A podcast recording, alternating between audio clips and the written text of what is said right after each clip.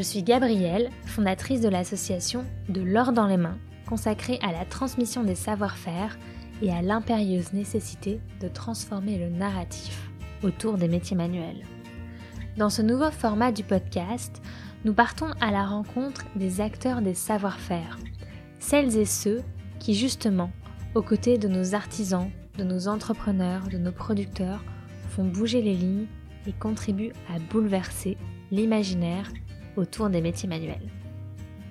Ils sont experts, investisseurs, institutionnels, acteurs de terrain, et nous sommes allés les rencontrer pour qu'ils nous racontent leur combat pour préserver, pérenniser, réinventer, réconcilier, sauver, réhabiliter, faire aimer les savoir-faire, pour redonner leur lettre de noblesse aux métiers manuels, pour leur permettre de reprendre toute leur place au sein de la société, pour souffler du vent dans les voiles de nos manufactures, pour que de nouveau les filières artisanales soient des voies d'avenir, pour nos territoires ruraux qui souffrent de ces ateliers et manufactures qui ferment les unes après les autres, faute de repreneurs, pour ces savoir-faire constitutifs de notre patrimoine vivant qui sont en train de péricliter, et puis pour notre jeunesse qui a à cœur de mettre son intelligence au service d'une société plus respectueuse de l'environnement, parce que créer des objets à partir de ressources locales en faisant plier la matière sous ses mains est une réponse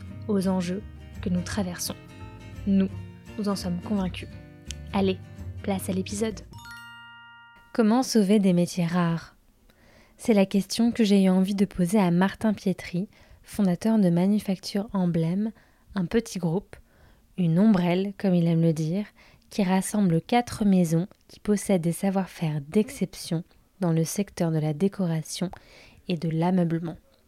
La maison Taillarda, spécialiste de meubles de style du XVIIIe, les émaux de longue vie, Vernaz Filles spécialisés dans la dorure à la feuille d'or, et les ateliers d'ébénistes cramant la garde. Avec une dizaine de savoir-faire par maison, Martin est un passeur. Il a réussi à structurer un véritable écosystème pour pallier la fragilité de ses maisons et assurer la préservation de ses savoir-faire pour la prochaine génération. Au 122 rue de Grenelle à Paris, je le retrouve dans le showroom d'Emblème, un lieu secret et extraordinaire qui rassemble les plus belles pièces de ses maisons. Bonjour Martin. Bonjour. Merci de nous accueillir dans ce showroom où on peut voir des objets qui viennent de toutes vos manufactures, celles qui appartiennent à Emblème, qui est la société d'investissement ou la société qui regroupe euh, vos boîtes Comment on peut raconter ça? Ouais, moi je dirais pas que c'est une société d'investissement en fait, parce que euh, c'est déjà un premier point, parce que moi je me vois pas comme un investisseur ou comme un fonds d'investissement, etc.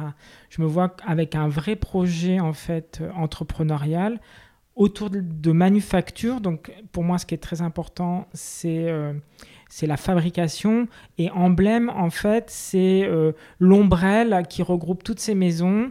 Et c'est le showroom emblème qui est un peu une adresse euh, secrète ou cachée euh, du 122 rue de Grenelle qu'on découvre en passant un Porsche qui est euh, finalement euh, le cocon qui, euh, qui rassemble les quatre maisons. Mais donc c'est pas vraiment évidemment il faut investir, il faut lever des fonds, il faut injecter de l'argent et ça fait partie de la règle du jeu. Mais pour moi, emblème, c'est d'abord ce projet entrepreneurial qui est de fédérer et de rassembler des maisons de savoir-faire autour du secteur de la décoration. Et donc quels sont ces savoir-faire chez Emblème? Alors, bah, y a, en fait, il y a deux grands pôles. Il y a tout un savoir-faire qui se déploie autour du mobilier, de la fabrication de meubles, avec cette spécificité qu'on fabrique des meubles euh, meublants, des bureaux, des commodes, etc., et des sièges. Il faut savoir que c'est deux savoir-faire complètement différents. Donc ça, par exemple, c'est la maison Taillarda qui incarne ça. On a ajouté, il y a maintenant deux ans, une deuxième maison qui est Cramant-la-Garde à Revel, qui fait de la marqueterie, donc un savoir-faire supplémentaire euh, qui, euh, qui est très important parce que euh, on a repris la dernière maison en fait de Revel qui faisait de la marqueterie de très haut niveau. Et donc ça, c'est le pôle mobilier, on peut dire, la fabrication de meubles. Et de l'autre côté, j'ai la manufacture des émaux Longwy 1798 qui fait des pièces de faïence décorées avec cette technique qui maintenant date de la fin du 19e siècle, qui est le, cloisonné ou le cerné, les émaux cernés, et qui se trouve à Longwy, comme son nom l'indique. Euh, j'oublie pas la dernière et petite maison qui est Vernaz et qui fait de la dorure à la feuille. Principalement, ils travaillent en fait pour Taillarda et pour Cramont-Lagarde pour euh, les bois dorés dans le mobilier, mais euh, elles font aussi des chantiers pour dès qu'on peut appliquer de la feuille d'or quelque part, en fait, elles sont légitimes à intervenir. Et j'ai découvert euh, au fil des ans qu'on peut mettre de la feuille d'or à peu près partout. Et ça tient surtout. Et lorsque vous étiez petit, vous étiez sensible à cette culture du geste? Est-ce qu'elle existait dans votre famille? Est-ce qu'elle existait là où vous avez grandi? Oui, j'ai eu cette, euh, cette chance et cette opportunité-là de vivre, de grandir entouré de ça. Il y avait, comme je vous l'ai dit, cette histoire familiale qui me raccordait à euh, cette maison au Jacob et au Jacob des Maltaires qui, euh, ont, qui ont été ébénistes de Louis XVI, Marie-Antoinette et aussi de Napoléon Ier et qui ont qui ont marqué même euh, l'histoire de l'ébénisterie. Donc ça faisait partie de, de, l'histoire familiale et on en parlait beaucoup. J'ai, euh, quand on allait dans les musées, un des jeux c'était de repérer les meubles euh, faits par les arrière, arrière, arrière, arrière grands-parents. Ça, ça faisait partie des choses. j'ai le plus jeune frère de ma maman qui est meilleur ouvrier de France, Isler sur métal, qui est maître artisan. Ma maman a travaillé dans un atelier de tapisserie, a été professeur d'encadrement. Donc voilà, j'ai baigné tout le temps dans cette culture et dans cet environnement-là, et ça, ça a été une, vraie chance pour moi. Quelle a été la première boîte que vous avez repris Alors la première maison, c'est euh, Ayarda. C'était il n'y a pas si longtemps que ça déjà, hein. c'était à l'automne 2015. Alors ça commence à faire un certain bout de temps, mais finalement euh, euh, c'est relativement récent. C'est d'abord une évolution personnelle qui m'a porté à ça, et puis ensuite euh, c'est des rencontres et des convictions. L'évolution personnelle, c'était il y a un peu après mes 40 ans, j'ai un peu réfléchi à ce que je voulais faire de ma vie. Euh, il se trouve que j'avais, pendant une quinzaine d'années, je m'étais investi en fait dans le secteur public. Donc j'avais été euh, agent public au service du service public, vraiment euh, dédié à ça. Et ça avait été ma conviction pendant très longtemps. Je voulais aller vers l'entrepreneuriat et je voulais aussi, ce qui était pour moi important, essayer de reconnecter avec une histoire familiale qui était un peu une mythologie, mais qui était bien présente et qui culturellement m'avait bercé une partie de mon enfance qui était justement le fait que je descendais par ma maman euh, d'une grande famille d'ébénistes. J'avais envie de renouer avec cette histoire-là tout en ayant un projet entrepreneurial. Après, il y a eu des rencontres, des gens qui ont fait, qui m'ont fait réfléchir au fait que euh, ça pouvait être un projet d'actualité. Parce que peut-être que moi, j'avais comme image ou comme idée que dans ce, on pouvait rentrer dans ce secteur que si on était artisan de génération en génération. Comme moi, le chaînon avait été rompu pendant un temps, je m'imaginais pas, à un moment, pendant longtemps, je me suis pas imaginé pouvant reprendre un atelier, surtout que je suis assez maladroit euh, de mes mains. Donc, c'était vraiment pas ça. Donc, mais euh, et moi, je, m'étais fait cette idée-là qu'il fallait hériter de ses parents en fait pour reprendre un, atelier. Et puis j'ai découvert que non, qu'il y avait en fait d'autres façons qu'on pouvait, euh, comment dire, euh, s'intéresser à ces secteurs-là. Ensuite, eh ben, j'ai raisonné un peu avec mon background, euh, mes études d'économie, etc. J'ai regardé qu'il y avait un marché, j'ai remarqué qu'il y avait des opportunités, j'ai remarqué euh, qu'il euh, y avait un enjeu très fort. Il y avait une ou deux études qui avaient été faites par la Direction générale des entreprises qui montraient que notamment pour les artisans, il y avait deux grands enjeux. C'était un changement de génération, c'est-à-dire qu'il y en avait beaucoup qui s'approchait de la soixantaine et sur cette, partie-là, un tiers n'avait pas réfléchi à sa succession. Donc là, il y avait une zone de risque pour les savoir-faire et une zone d'opportunité pour les nouveaux entrants.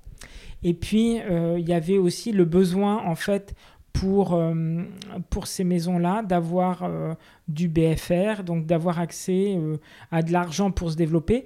Pas forcément des sommes astronomiques, mais des sommes que les banques traditionnelles ne voulaient pas leur donner. Donc il y avait en fait de quoi euh, construire un projet. L'idée étant que, euh, qui est une idée toute simple hein, et pas révolutionnaire, que l'union fait la force et qu'il il valait mieux essayer en fait de mutualiser un certain nombre de choses entre ces maisons. Et tous ces savoir-faire donc sont exercés par des artisans et des artisanes. Vous n'avez pas de mal à recruter? On a du mal à recruter. Alors, c'est pas forcément compliqué de la même façon pour le meuble ou pour les émaux de Longwy. On a, comme on a des savoir-faire très spécifiques, c'est toujours un enjeu quand on veut recruter. Et je dois dire aussi que depuis là, le post-Covid, c'est encore plus compliqué. Euh, ce qu'on entend partout, c'est-à-dire que tout le monde a du mal à recruter. Bah, nous aussi, on a énormément de mal à attirer des talents et à, recruter parce que tout le monde essaye de, le faire. Et pourtant, on a euh, l'impression qu'il y a beaucoup de reconversions dans l'artisanat et que beaucoup de cadres peuvent devenir artisans du jour au lendemain. Et, beaucoup de cadres aimeraient se lancer euh, Alors, vers ces filières. C'est vrai.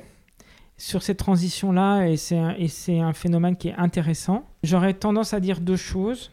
Penser qu'on peut se reconvertir du jour au lendemain, ça, c'est pas une, une, idée complètement vraie. Enfin, je suis contente de vous l'entendre dire parce que je pense que les artisans euh, qui exercent ces métiers-là depuis 10-20 ans se sentent pas toujours valorisés de, de, voir des papiers dans la presse, euh, de cadres qui deviennent du jour au lendemain euh, bah, ébénistes alors qu'il faut des années de pratique.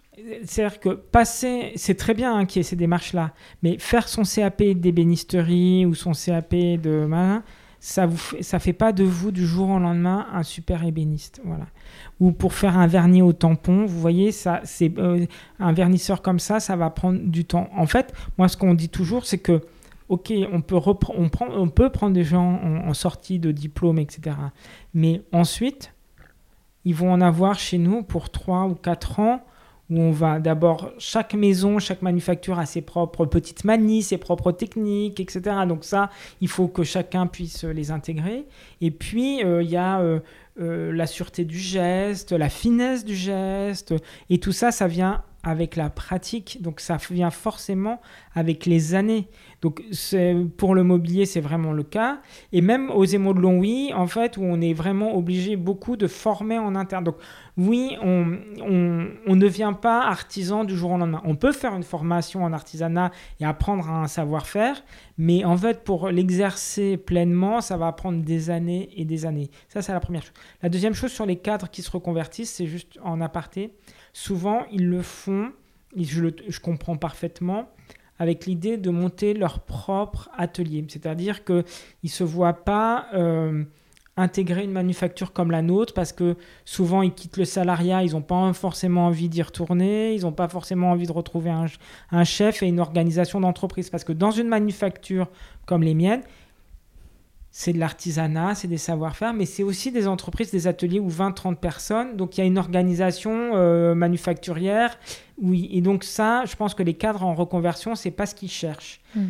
Parfois, on les voit venir. Là, ces derniers temps, j'ai eu quelques candidats, c'est-à-dire qu'ils se sont reconvertis, ils se sont lancés, ils se sont mis à leur compte pendant 4-5 ans, et puis là, ils réalisent euh, que c'est compliqué.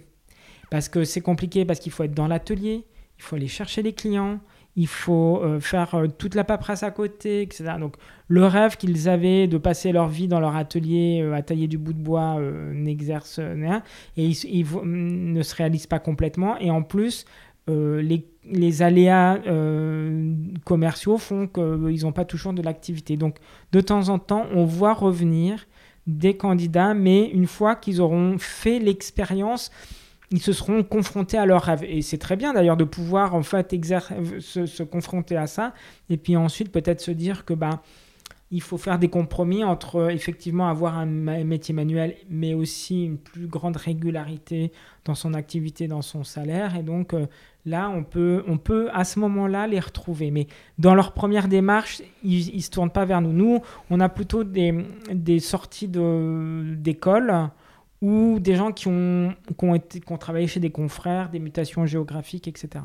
Vous parlez de sortie d'école, est-ce que ça veut dire que tous les savoir-faire de vos, de vos manufactures sont encore enseignés euh, et pour lesquels il existe, il existe, encore des formations? Parce que ça, c'est une vraie question. Aujourd'hui, il y a beaucoup de savoir-faire euh, pour lesquels il n'y a plus de formation. Alors, j'aurais tendance à dire euh, oui et non. et on est vraiment sur, la, on est sur un point de basculement. Euh, sur la partie meuble, je peux dire euh, qu'aujourd'hui, euh, les savoir-faire sont encore enseignés. et qu'il y a un maillage territorial qui fait qu'il euh, y a encore quand même pas mal d'outils de formation, des CFA, des lycées professionnels, il y a encore de la formation. Il y a quand même certains savoir-faire qui deviennent de plus en plus euh, stratégiques et pour lesquels les formations, il n'y en a plus ou c'est insuffisant. Je prends un exemple typique où on n'arrive pas à recruter en ce moment, c'est un sculpteur sur bois. Moi, je voudrais recruter un sculpteur sur bois pour faire du siège, de la sculpture sur mes sièges à l'IFO-le-Grand. On, on pour l'instant, j'arrive pas à recruter. Donc ça, c'est l'exemple typique où ça devient compliqué. Mais on n'arrive pas à recruter aussi parce qu'il n'y a pas de formation. Sur la partie émo, la difficulté, c'est que euh, le savoir-faire qui est la, pose de l'émail en cloisonné, en fait, euh, il n'y a plus qu'à Longwy qu'on en fait. Donc, il n'y a, y a, pas de formation pour ça parce que, en fait, euh, entre guillemets, le marché, les débouchés sont insuffisants. Donc, il y a des formations en, céramique et peut-être qu'ils vont entendre parler, je parle même pas une semaine, deux, trois jours au cours de leur formation sur cette technique très particulière. Donc nous, après, il y a tout le travail de formation en interne. Et en fait, on préfère repérer en fait des habilités, des capacités que des gens qui ont un diplôme, parce que de toute façon, on sait qu'on va devoir assumer cette, cette mission de formation pour pouvoir avoir les personnes qualifiées et qui vont euh, disposer des savoir-faire euh, qu'on recherche. Donc Tayarda, quels, quels étaient les métiers de cette euh, entreprise et est-ce qu'ils étaient fragilisés? Dans quel état d'ailleurs était l'entreprise quand vous la reprenez? La maison Tayarda, en fait, elle, elle, a été, je l'ai reprise parce que Madame Tayarda, qui avait fondé l'entreprise, même si c'était les racines de l'entreprise sont plus anciennes que ça. Mais Madame Tayarda, qui avait refondé cette entreprise-là, en fait, voulait prendre sa retraite et euh, elle n'avait pas de solution familiale, en fait, de, succession et de reprise.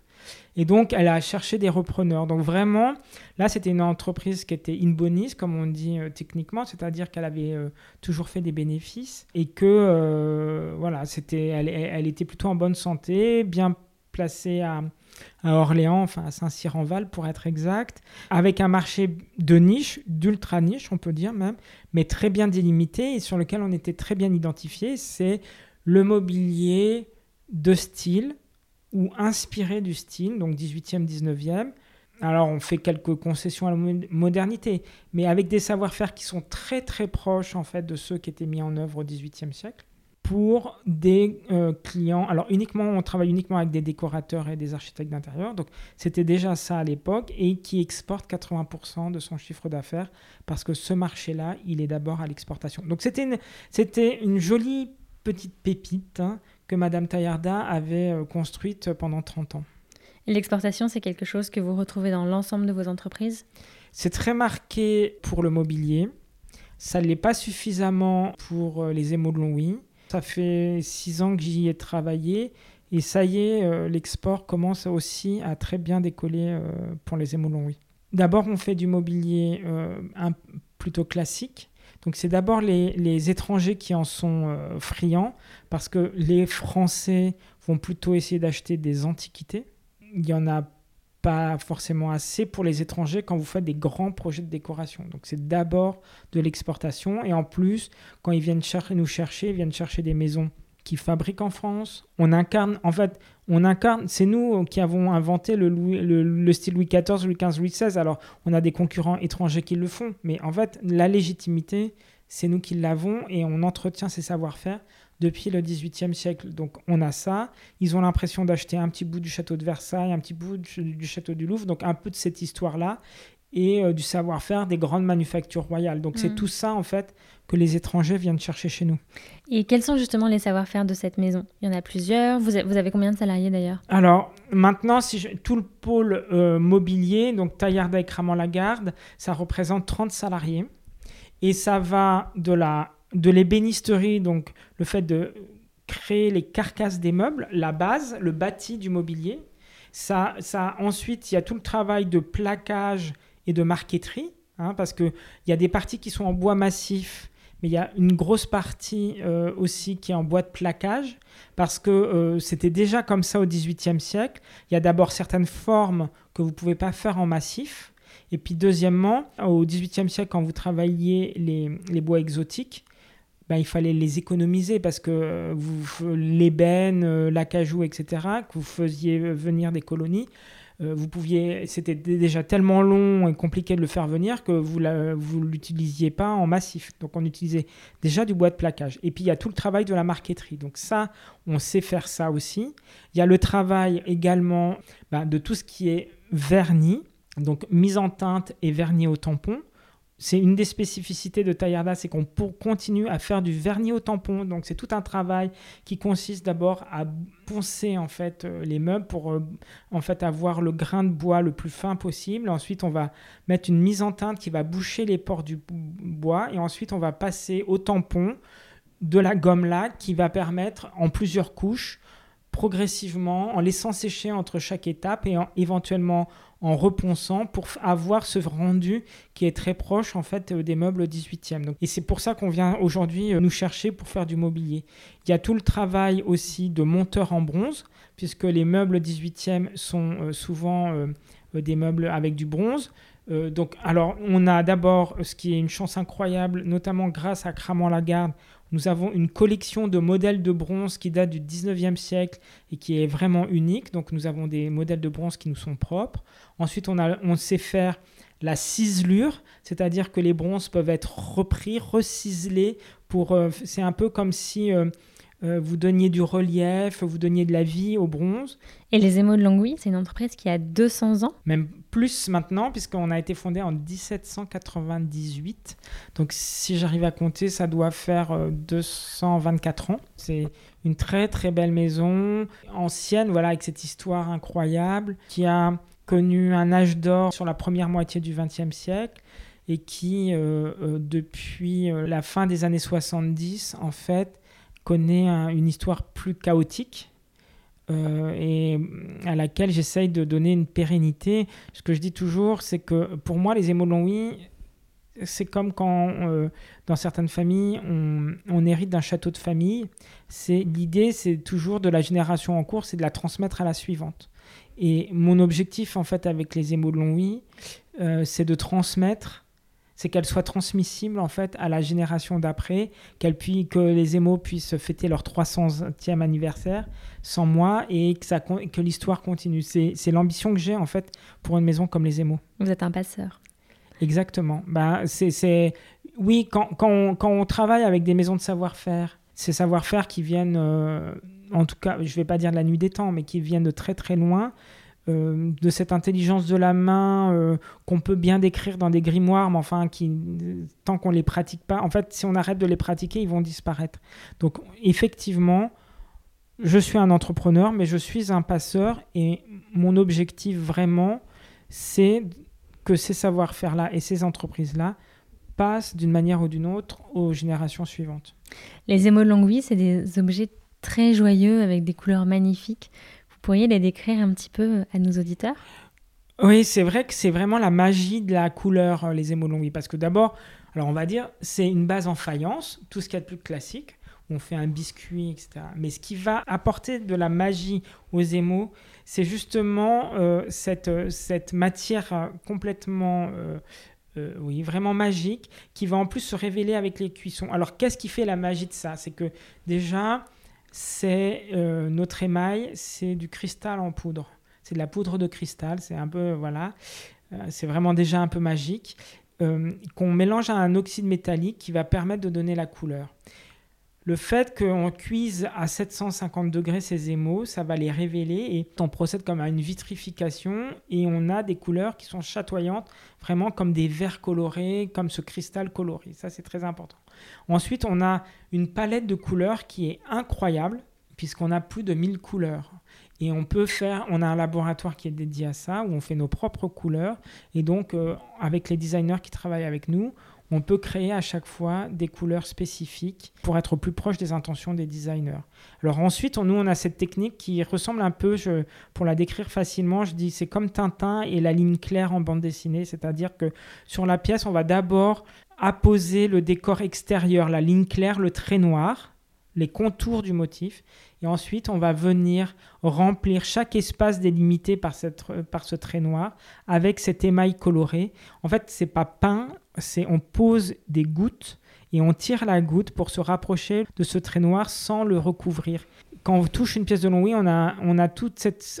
Non seulement c'est beau, c'est chatoyant, c'est coloré, mais en plus il y a une certaine même sensualité à toucher les pièces parce qu'il y a du relief, il y a de la matière. Il faut savoir que sur une pièce de Longwy, on va avoir jusqu'à quatre cuissons parce qu'on va avoir la cuisson du biscuit, la première cuisson de l'émail. Tous les émaux cuisent à la même température, contrairement à la porcelaine. Mais souvent, on reprend les petits défauts et donc on doit recuire, troisième cuisson. Et enfin, on pose des métaux précieux pour euh, souligner ou donner aussi un peu de, relief supplémentaire. Et ces métaux précieux, comme ils cuisent à 100 degrés de moins que les émaux, on a une dernière et quatrième cuisson. Donc une pièce comme ça, c'est euh, c'est voilà, beaucoup de travail, de patience. C'est un feu d'artifice quand ça sort. Et en plus, il y a un autre sens qui est sollicité dans les émaux, avec les émaux de et les détenteurs d'émaux euh, verront ce que je leur dis, c'est que en fait, les émaux vont chanter pendant toute leur vie parce qu'ils euh, sont très sensibles aux variations euh, d'hygrométrie ou de, dans une pièce. Donc, ils peuvent servir presque de baromètre. donc, à chaque fois, ça va engendrer en fait des petits sons de l'émail qui va légèrement craquer. Parfois, les personnes nous demandent si c'est un défaut. Pas du tout. Il n'y a pas de risque de casse. Mais c'est ce qu'on appelle le chant des émaux et qui, qui va se faire euh, tout au long de la vie de la pièce. C'est beau. Et hum, combien de mains euh, sont nécessaires pour fabriquer euh, un objet en émo Oh là là Déjà, si je parle de l'origine, il va falloir au moins deux mains pour créer le modèle. En faïence. En faïence. Il y a le modeleur qui va créer la forme. Donc on va créer des moules. Donc on a encore deux mains pour créer. Souvent c'est les mêmes mains. Le modeleur et le mouleur, le créateur de moule, c'est la même personne. Ensuite, il y a les mains qui vont prendre la terre les mettre dans notre mélangeur pour créer cette barbotine. Donc c'est de la terre qui va être mélangée avec de l'eau. Ensuite, on va couler cette barbotine dans nos moules.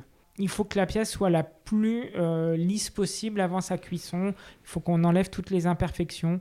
Donc euh, l'atelier de réachevage, la pièce va passer entre deux mains d'une personne qui est dans cet atelier-là. Il y a les mains de l'enfourneur du four. Ça va passer de l'état cru à l'état biscuit. Ensuite, on va lui mettre le trait noir. C'est avec un système de transfert et de papier de soie. Ensuite, on va avoir la remplisseuse qui va poser l'émail.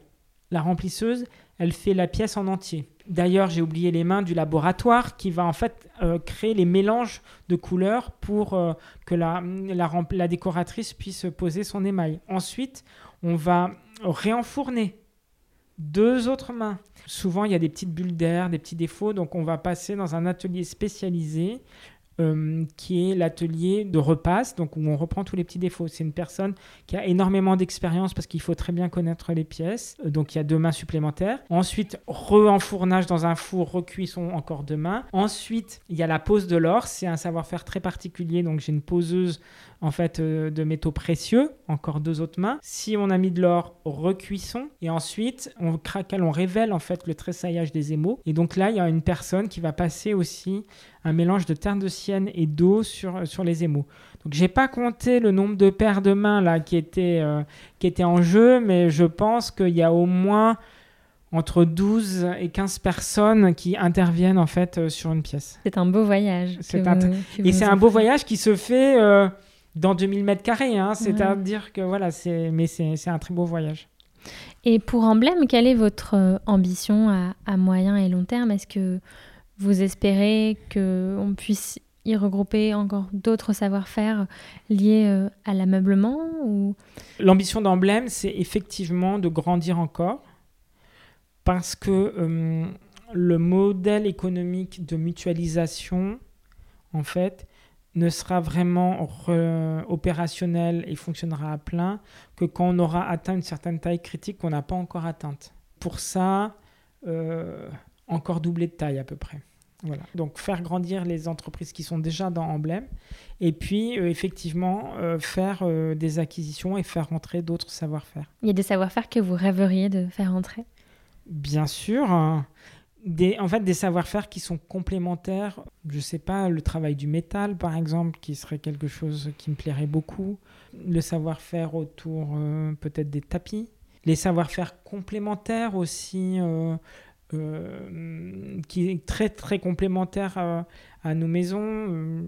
par exemple, les laqueurs, c'est quelque chose qui me plairait beaucoup. Peut-être développer aussi toute la partie fabrication de sièges, peut-être plus contemporain. Donc euh, développer l'aspect tapisserie. Euh, j'ai plein d'idées. Et plein de métiers à, préserver et à transmettre. Exactement. J'ai l'impression, en tout cas, que euh, cette idée que, est, en train d'infuser en fait dans l'esprit de la société et donc des, jeunes et, mais aussi c'est très important que ça infuse dans l'esprit des jeunes, mais aussi de leurs parents, parce que en fait, euh, parfois, l'obstacle, il n'est pas tant chez les jeunes que chez leurs parents qui ne, se qui ne projettent pas leurs enfants en fait dans ces carrières-là. Est-ce que euh, vous, vos parents, vous aurez projeté dans ces carrières-là? Hmm, Oui et non. C'est-à-dire que je pense que si j'avais émis le souhait d'aller dans cette carrière-là, il n'y aurait pas fait obstacle. J'ai eu d'autres exemples dans ma famille euh, ou euh, dans la génération d'avant, etc., justement, où il n'y a pas eu d'obstacle au fait qu'on aille vers des métiers manuels, etc. Bon, il se trouve que j'étais pas trop mauvais à l'école, et que à l'époque moi-même j'ai pas exprimé ce, souhait-là. À la limite, je vais vous dire euh, peut-être à 16 ou 18 ans, euh, je me voyais plus euh, même éventuellement palefrenier dans un centre équestre et que de faire des études en tout cas ou de travailler dans, les métiers d'art. Ce qui est important, c'est qu'aujourd'hui je pense qu'on peut penser que c'est valorisant, qu'on peut s'épanouir en faisant ces métiers-là. Mais je crois que déjà il y a une partie du, du travail de pédagogie qui a été fait autour des métiers de la bouche Notamment grâce aux médias. Grâce aux médias, euh, les émissions de télévision, etc. Parce que c'est devenu, euh, entre guillemets, euh, sexy d'être cuisinier, pâtissier, mmh. chocolatier, etc. Et que, du coup, ces métiers manuels, des métiers de savoir-faire, sont devenus des métiers dans lequel on, se projette. Bien sûr. Et ça, je crois que euh, ça a été finalement euh, assez important pour tous les métiers de savoir-faire. Tout d'un coup, on se dit, on peut s'épanouir là-dessus. Mais c'est très important aussi de, dans les métiers de savoir-faire, je vais vous dire, euh, on peut être aussi chaudronnier chez Airbus, parce qu'ils recrutent, ils ont besoin de chaudronniers d'exception pour faire des, des, avions. Enfin, oui, et c'est clé pour notre réindustrialisation. Mais dans les médias, euh, moi, ce que j'aimerais, c'est que quand on va sur Netflix et qu'on a envie de regarder une série, en tout cas, quand un jeune de 15, 16 a envie de regarder une série, euh, il puisse y avoir des séries euh, où il y a un ébéniste qui est l'acteur principal, tout autant qu'un avocat ou un politicien, pour que les jeunes puissent se projeter en fait dans ces carrières. C'est ça qui manque. moi, je pense que ça va venir en fait. Il suffit de regarder euh, le palmarès aussi, même de la Fondation Bettencourt. Euh, enfin, je vais vous dire, euh, aujourd'hui, les ébénistes d'aujourd'hui qui ont 25 ou 30 ans, là, j'étais à la reprise, à la remise des prix d'avenir de l'INMA. ils ont tous des looks de hipster. Hein. Non, mais c'est ça la réalité d'aujourd'hui. Moi, mon chef d'atelier qui va partir à la retraite à la fin de l'année, qui a commencé à 14 ans, etc., évidemment, il n'a pas du tout la même euh, tournure d'esprit, etc. Et, et, il s'appelle François, et vraiment, c'est quelqu'un euh, qui est une des raisons pour lesquelles j'aime faire euh, ce métier. C'est tous, et, c'est lui et tous les autres qui sont dans les ateliers. Bon, et on sent que c'est en train d'arriver. Mmh. Alors, on n'a pas eu le coup de pouce des médias.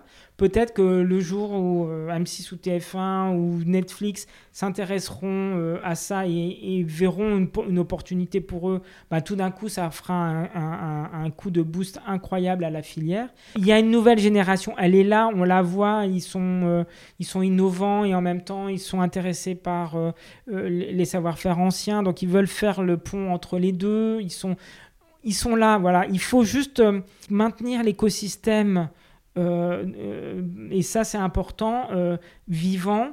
Il faut le nourrir, donc il faut aussi avoir des débouchés, il faut avoir des clients, il faut avoir des maisons comme les nôtres et des petits ateliers. Moi je le dis toujours, on n'est pas en compétition les uns avec les autres, c'est on est comme un écosystème. Euh, souvent, une, façon que j'ai de parler en fait euh, de, ce secteur-là, c'est que je dis qu'on est la Silicon Valley de la France. Je le dis parce qu'en fait, euh, la Silicon Valley, c'est un écosystème qui réunit des ingrédients très particuliers géographiquement et qui n'est pas délocalisable.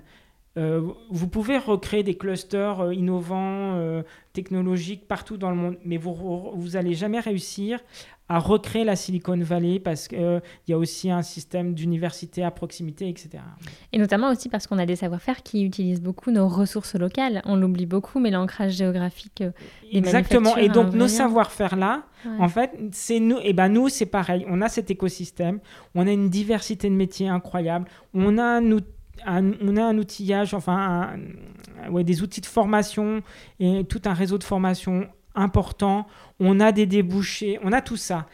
Maintenant, on est dans un moment où il faut quand même faire les bons choix, continuer à investir dans l'avenir, continuer par exemple à s'assurer qu'il y ait des heures d'atelier dans les et qu'on fasse pas tout sur ordinateur euh, dans les filières de formation, euh, s'assurer euh, que on puisse faciliter les, les, mouvements géographiques. Il y a plein de choses, mais il n'est pas encore trop tard et je vois cette appétence des jeunes.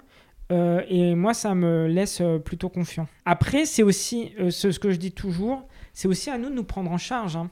C'est-à-dire que euh, c'est bah, en, voilà, en participant à des podcasts, en parlant, en, prenant la parole, en y allant. Et moi, je en ouvrant les ateliers. En ouvrant les ateliers, euh, en, prenant des apprentis, etc. C'est-à-dire que euh, c'est aussi à nous de jouer le jeu de ça pour, pour être en fait bah, désirable tout, tout bêtement. Merci Martin. Merci. C'est ici que s'achève notre conversation. C'était un épisode de l'or dans les mains de notre saison consacrée à ceux qui font bouger les lignes en matière de savoir-faire. Je remercie du fond du cœur Malo pour le montage et Oscar pour la musique. L'association De l'or dans les mains a pour mission de soutenir la transmission des savoir-faire et changer le regard sur nos métiers manuels. Vous pouvez nous suivre sur Instagram, sur Facebook et sur LinkedIn et sur notre site internet delordanslesmains.com. Vous pouvez également nous soutenir en devenant adhérent et vous abonner à notre newsletter pour ne rien rater de nos actions. À bientôt!